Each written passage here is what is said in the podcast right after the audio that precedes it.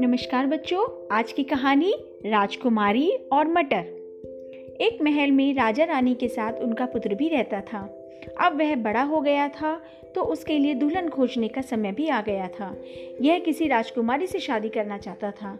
उसे पूरा यकीन था वह एक ना एक दिन अपने लिए राजकुमारी खोज ही लेगा। वह घोड़े पर सवार होकर महल से निकल पड़ा, पर बहुत खोजने पर भी उसे कोई असली राजकुमारी नहीं मिली। अगर कोई राजकुमारी अच्छी भी लगती तो वह उसकी कसौटी पर खरी नहीं उतरती, अर्थात उसके द्वारा ली जाने वाली परीक्षा में उत्तीर्ण न हो पाती। आखिर वह मायूस होकर अपने महल में लौट आया। उसे लगने लगा कि अब उसे आजीवन अविवाहित ही रहना पड़ेगा।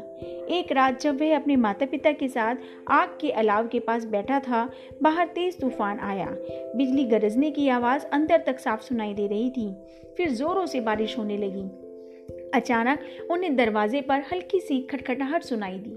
कोई उनके द्वार को खटखटा रहा था। इसके थोड़ी देर बाद फिर से आवाज़ आई। उन तीनों ने मुंह ऊपर उठाकर देखा। किले के बाहर से कोई दरवाज़ा खटखटा रहा है। मुझे जाकर देखना चाहिए, राजकुमारी ने उठते हुए कहा। महारानी ने सावधान करते हुए कहा, लेकिन इस तूफानी रात में कौन हो सकता है, संभल कर जाना। फिर वे तीनों ही दरवाजे की ओर बढ़े। दरवाज़ा खोला तो सामने एक सुंदर सी लड़की खड़ी भीग रही थी। वह बुरी तरह ठंड से काँप रही थी।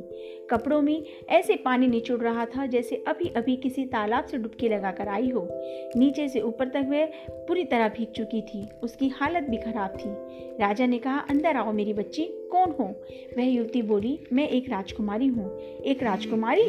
रानी ने मन ही मन सोचा, वह तो हम अपने आप पता लगा लेंगे। सब ने उस लड़की का स्वागत किया जो बुरी तरह से भीगी हुई उनके सामने खड़ी थी। नौकरों को बुलवाया गया। उसे पहनने के लिए सूखे कपड़े दिए गए। एक नौकरानी ने उसके बाल सुखाए। दूसरी नौकरानी उसके लिए गर्म शोरबा ले आई, जिसे पीकर लड़की को बहुत राहत मिली। इस दौरान महारानी ने उसके लिए एक विशेष बिस्तर भी तैयार करवा दिया। रूई के बीस मोटे गद्दे पर कोमल पंखों की बीस रिजाइयाँ बिछा दी और उस ढेर के बीच में महारानी ने चुपके से एक मटर का दाना रखवा दिया। जब वह लड़की अब खाना खाकर आई तो महारानी ने उसे उसके कमरे तक छोड़ आई। अगली सुबह महारानी उस लड़की के उठने का इंतजार करने लगी। वे सब नाश्ते की मेज पर जा बैठे थे। जब वह लड़की आई तो उसके चेहरे पर थकान दिखाई दे रही थी। महारानी ने पूछा, बेटी, क्या तुम्हें रात को अच्छी नींद नहीं आई? वह बोली, मैं सारी रात अच्छी तरह से नहीं सो सकी। मैं करवटें बदलती रही क्योंकि बिस्तर में कुछ चुभ रहा था। मैं सारी रात परेशान रही। मेरा सर दर्द हो रहा है। क्यों, क्या तुम्हारे बिस्तर में कुछ चुभ रहा था? जी, मैं तो बिस्तर की चादर में सलवटे तक नहीं सहन कर पाती, उससे मेरी पीठ छिल जाती है, वह लड़की बोली। महारानी ने अपने बेटे और राजा की ओर देखा। वह एक असली राजकुमारी थी। केवल एक असली राजकुमारी ही बीस गद्दों और पंखों की बीस रिजाइयों के नीचे छिपे एक मटर के दाने से इतना परेशान हो सकती थी। इस प्रकार राजकुमारी की तलाश पूरी हो गई। इसके लिए उसने अपनी माँ को धन्यवाद दिया। उन्होंने उस लड़की की परख करके पता लगा लिया था कि वह राजकुमारी असली है या नहीं। इस तरह राजकुमार की शर्त भी पूरी हो गई और उसे अपने लिए एक सुंदर सी दुल्हन भी मिल गई। उसने राजकुमारी से शादी कर ली और इसके बाद वे खुशी खुशी रहने लगे। नई राजकुमारी बहुत ही दयालु स्वभाव की थी। वह राजकुमार पति के साथ दौरे पर जाती और अपनी प्रजा का दुख दर्द सुनती।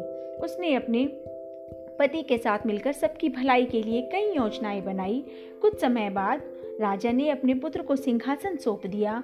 अब वह राजकुमारी महारानी बन गई थी और नए राजा रानी से प्रजा भी बहुत खुश थी।